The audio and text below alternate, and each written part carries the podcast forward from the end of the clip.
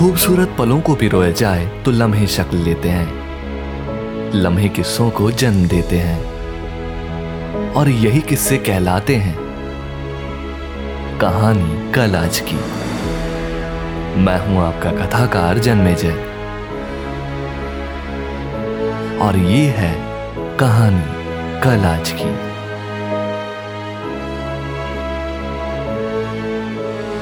गुरुवासी studios की पेशकश।